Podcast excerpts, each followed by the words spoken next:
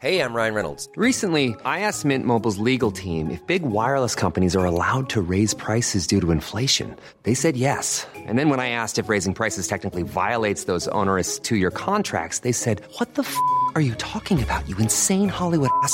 So to recap, we're cutting the price of Mint Unlimited from $30 a month to just $15 a month. Give it a try at mintmobile.com slash switch. $45 upfront for three months plus taxes and fees. Promo for new customers for limited time. Unlimited more than 40 gigabytes per month. Slows. Full terms at mintmobile.com.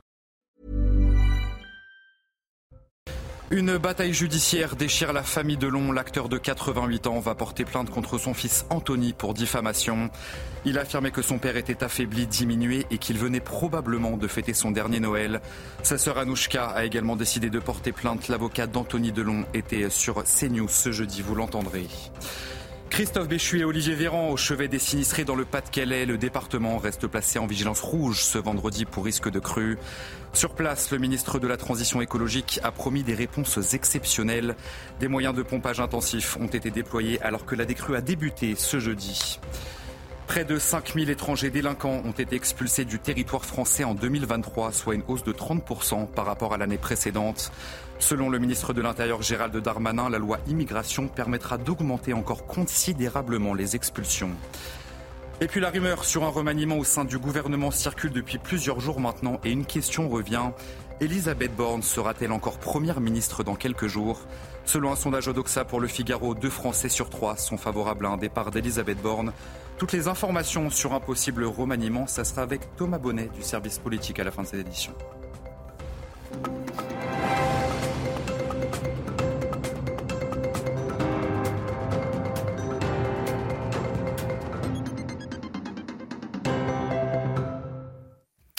Bonsoir à tous, très heureux de vous retrouver sur CNews pour l'édition de la nuit. La famille Delon se déchire donc. Alain Delon va porter plainte contre son fils Anthony après ses propos publiés dans la presse. Il a affirmé que son père était affaibli, diminué et qu'il venait probablement de fêter son dernier Noël. Face à toutes ces déclarations, la sœur d'Anthony, Anouchka, a décidé de porter plainte contre son frère. On va faire le point sur ce dossier avec Barbara Durand. Le portrait tiré de cette famille, unie pour Noël, était certainement le dernier. Alors que le clan Delon se déchire, le père, Alain, annonce déposer plainte contre son fils Anthony. L'acteur l'a fait savoir par le biais de son avocat dans un communiqué. Il m'a indiqué être extrêmement choqué du déballage médiatique orchestré par son fils Anthony, qui n'a qu'un seul but, nuire à la réputation de sa fille Anouchka et lui nuire. Son avocat annonce également que la fille d'Alain Delon, Anouchka, va elle aussi déposer plainte contre son frère. Elle est scandalisée qu'il ait ainsi osé répandre de telles allégations dans les médias, qui la blessent, mais qui portent également atteinte à l'honneur et à la dignité de leur père. Son impudeur est abjecte. Toutes ces réactions font suite à l'inquiétude exprimée par Anthony Delon à propos de la santé de son père dans Paris Match. Et lui aussi n'écarte pas l'idée d'aller devant la justice. Si le dossier me le permet, je me constituerai partie civile car j'ai la conviction, la certitude même d'avoir fait ce qui me semblait juste et me battrai pour que la vérité soit faite. Anthony Delon va même encore plus loin, affirmant Je sais que mon père a signé ce torchon sans en prendre la mesure, très certainement sans même le lire. Des accusations de dissimulation concernant l'état de santé du patriarche du clan Delon sèment le trouble au sein de cette famille. Aujourd'hui âgé de 88 ans, Alain Delon avait été victime d'un AVC en 2019. Et puis l'avocate d'Anthony Delon était sur notre antenne ce jeudi. Maître Laurence Bessoda affirme qu'il ne s'agit pas d'une histoire d'argent et que la succession au sein de la famille a déjà été décidée. Elle était l'invitée de Pascal Pro ce jeudi soir. Écoutez c'est pas une histoire d'argent à l'heure actuelle. Anthony va en parler, c'est très clair sur l'héritage. Anouchka a 50% et les, deux, et les deux fils ont 25% chacun. Voilà. Son père a décidé, euh, Alain Delon a décidé que ce serait comme ça, ce sera comme Hmm. ça. Euh, la succession est organisée. La si succession vous me est organisée avec un avantage pour Anouchka.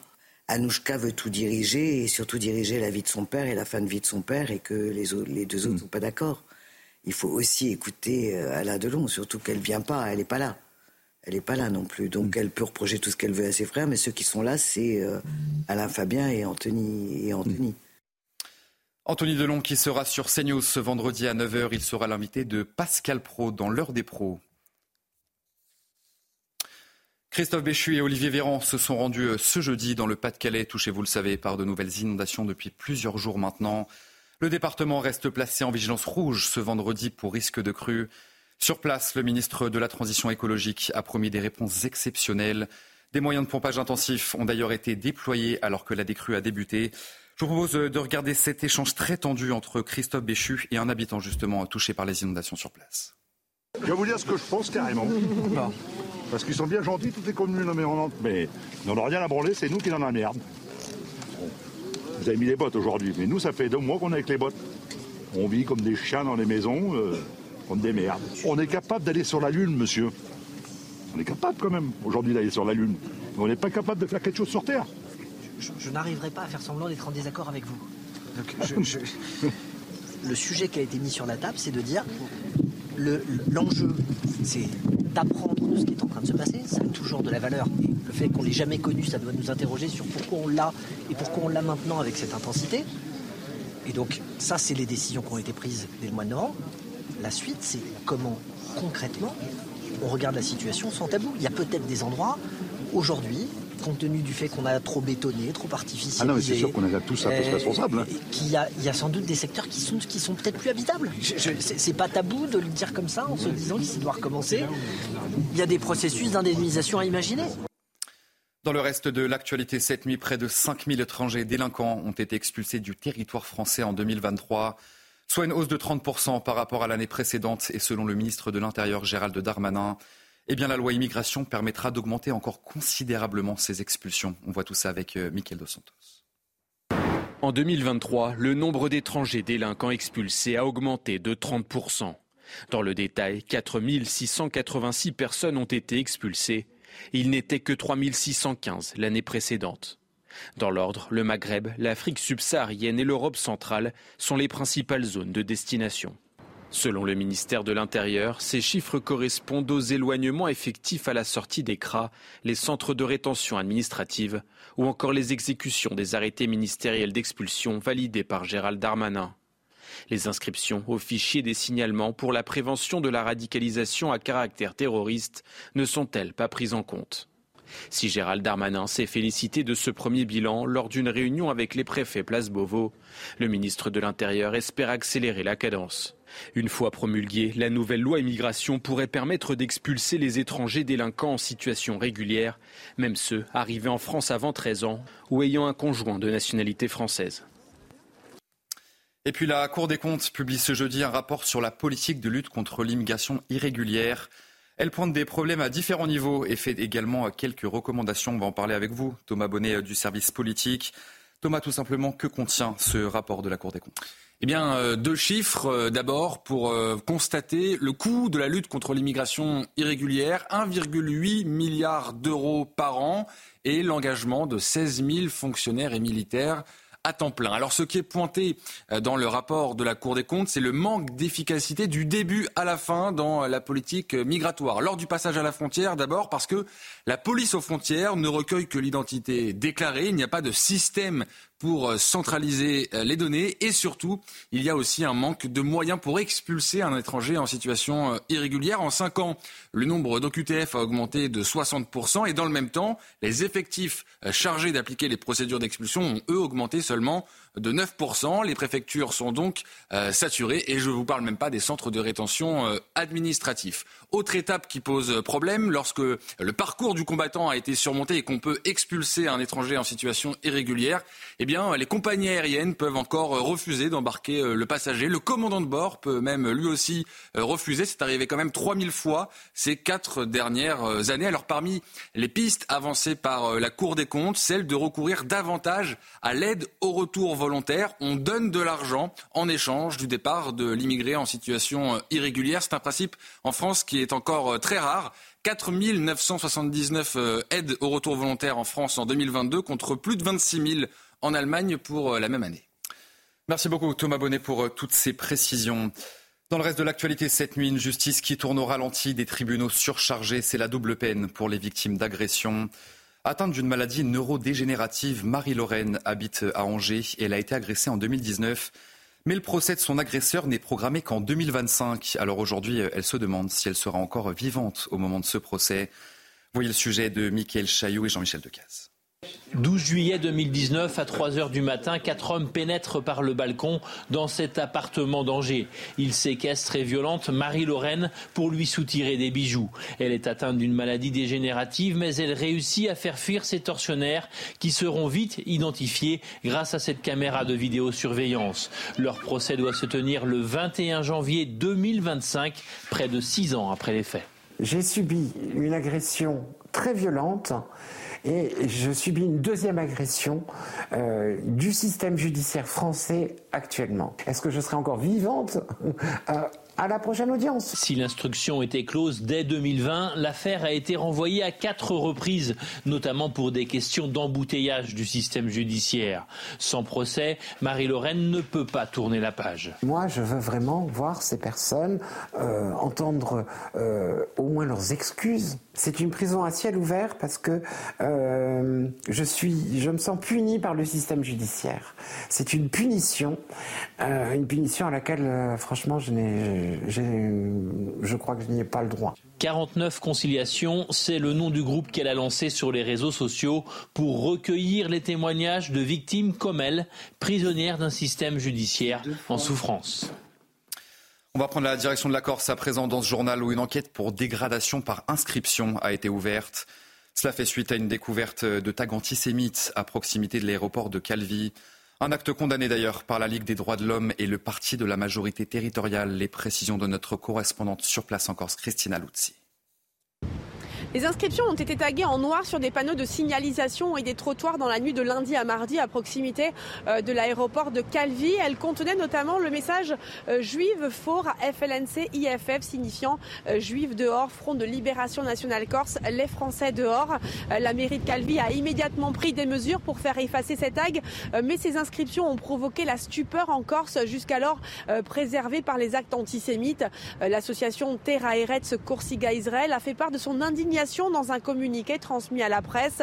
Euh, des tags fermement condamnés également euh, par la Ligue des droits de l'homme ainsi euh, que par plusieurs mouvements nationalistes comme le Parti de la Nation Corse ou encore Femouagour Siga qui exprimait sa vive indignation. Aucun motif ne saurait justifier ces actes abjects et inacceptables, a fortiori dans une île qui s'est historiquement illustrée par la défense des Juifs, écrivait le parti de la majorité territoriale sur X. Par ailleurs, une enquête a été ouverte par le parquet de Bastia et confiée à la gendarmerie.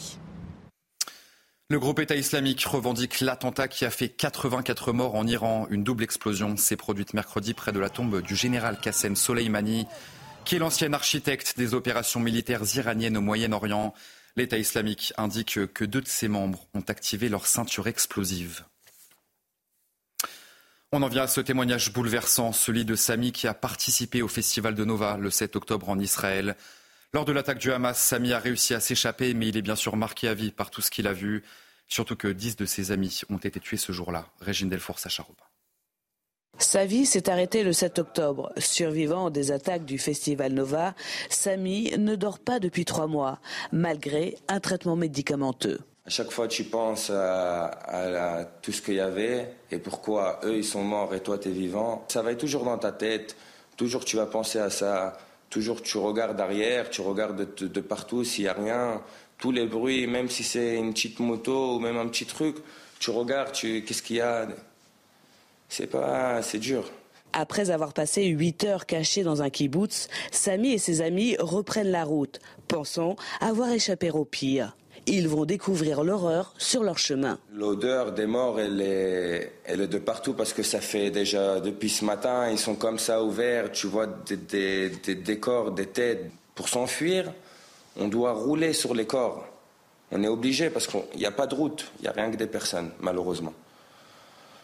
Et on commence à conduire sur les personnes, et tu sens tout dans la voiture, tu sens que tu montes sur des gens. Entouré des siens, Samy tente de reprendre pied. Mais il nous confie que ce cauchemar ne s'arrête pas. Beaucoup de ses amis partis sur le front sont morts. Chaque jour, Samy vit dans l'angoisse d'apprendre un nouveau décès. Allez, tout, autre chose. Dans ce journal, on va parler euh, du gouvernement et d'un possible remaniement. En tout cas, la rumeur, on peut le dire, circule maintenant depuis plusieurs jours. Et la question qu'on se pose, Elisabeth Borne va-t-elle rester à Matignon? On va en parler une nouvelle fois avec vous, Thomas Bonnet. Alors, il y a ceux qui sont annoncés sur le départ et surtout ceux donc qui pourraient remplacer Elisabeth Borne. Quelles sont les dernières informations? Dont vous disposez sur ce possible remaniement. Eh écoutez, euh, Simon, on peut dire qu'il y a une certaine fébrilité dans les cabinets ministériels et ce sondage Odoxa pour euh, le Figaro ne va pas participer euh, à l'apaisement. Deux Français sur trois, selon ce sondage, souhaitent le départ de la Première ministre Elisabeth Borne. Et dans, le détail, lorsqu'on interroge les Français sur les ministres qui pourraient devenir Premier ministre, arriver à Matignon, vous avez un classement qui se dégage. Gérald Darmanin en troisième position, Bruno Le Maire en deuxième.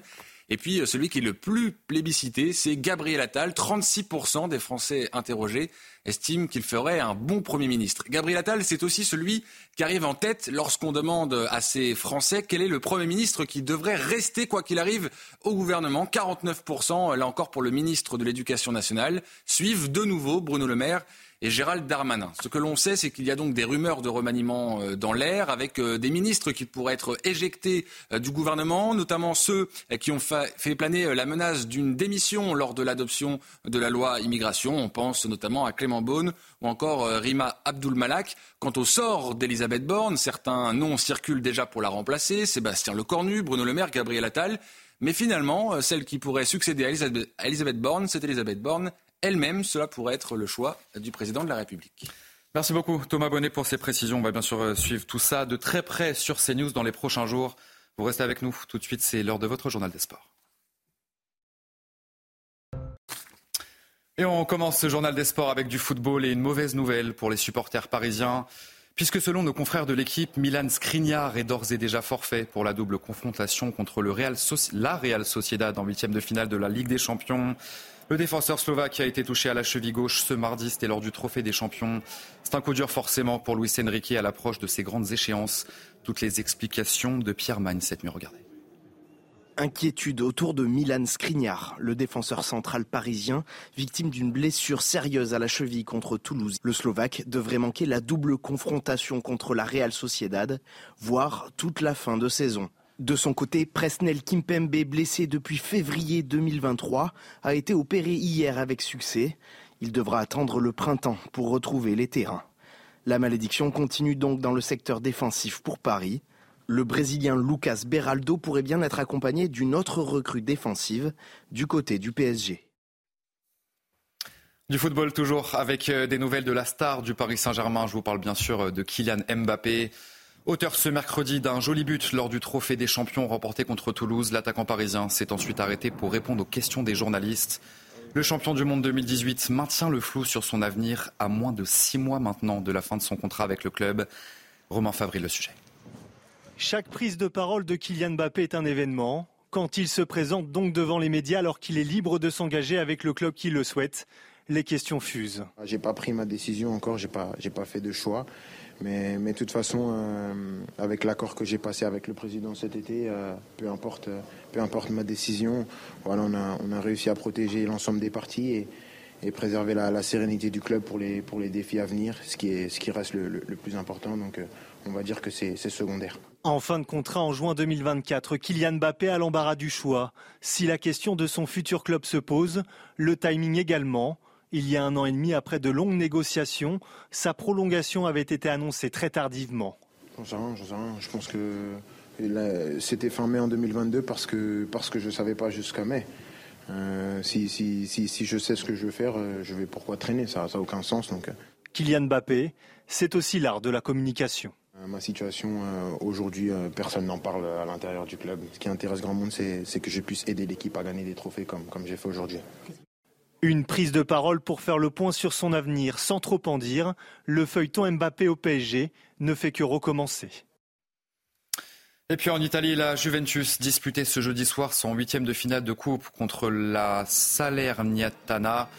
La formation dirigée par Massimiliano Allegri s'est très largement imposée sur le score de 6 buts à 1. Les Turinois ont encaissé le premier but de la rencontre, mais ils vont vite réagir grâce notamment à des réalisations de Miretti de Yildiz et de Wea en quart de finale. Ils affronteront Frosinone qui a éliminé Naples. Et on termine ce journal des sports avec un mot de tennis. Rafael Nadal se qualifie facilement pour les quarts de finale du tournoi ATP de Brisbane en Australie.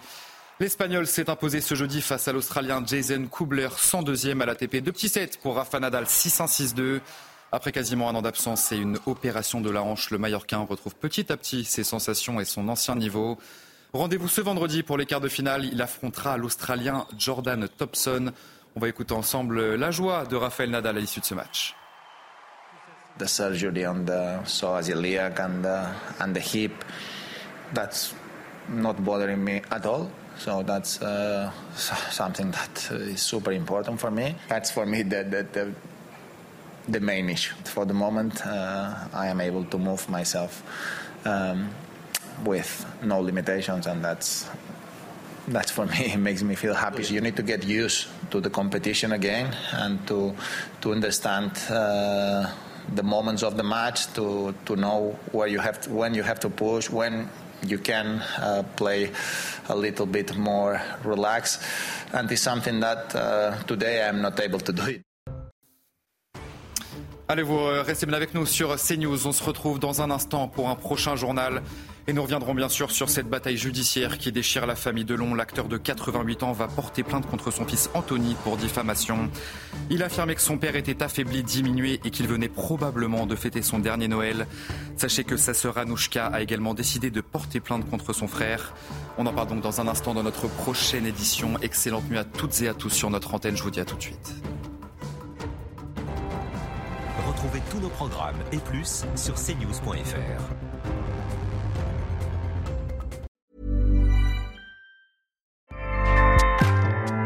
ACAST powers the world's best podcasts. Here's a show that we recommend. This is Roundabout Season 2, and we're back to share more stories from the road and the memories made along the way. We're talking rest stops, if we're stopping to get gas you will be timed. you will be for sure. Misguided plans. I grew up in the city, so I have like, you know, a healthy fear of real extreme darkness. this was like wilderness. A lot of laughs. Y'all weird, but you, yeah, you, you were different. Like you were real different, bro. I can't really put my finger on it. And so much more. Just goes to show that unexpected yeah. things sometimes are the best when it comes to a road trip.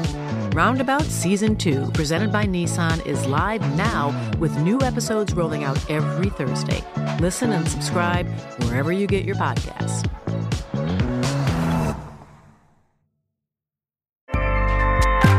ACAST helps creators launch, grow, and monetize their podcasts everywhere. ACAST.com.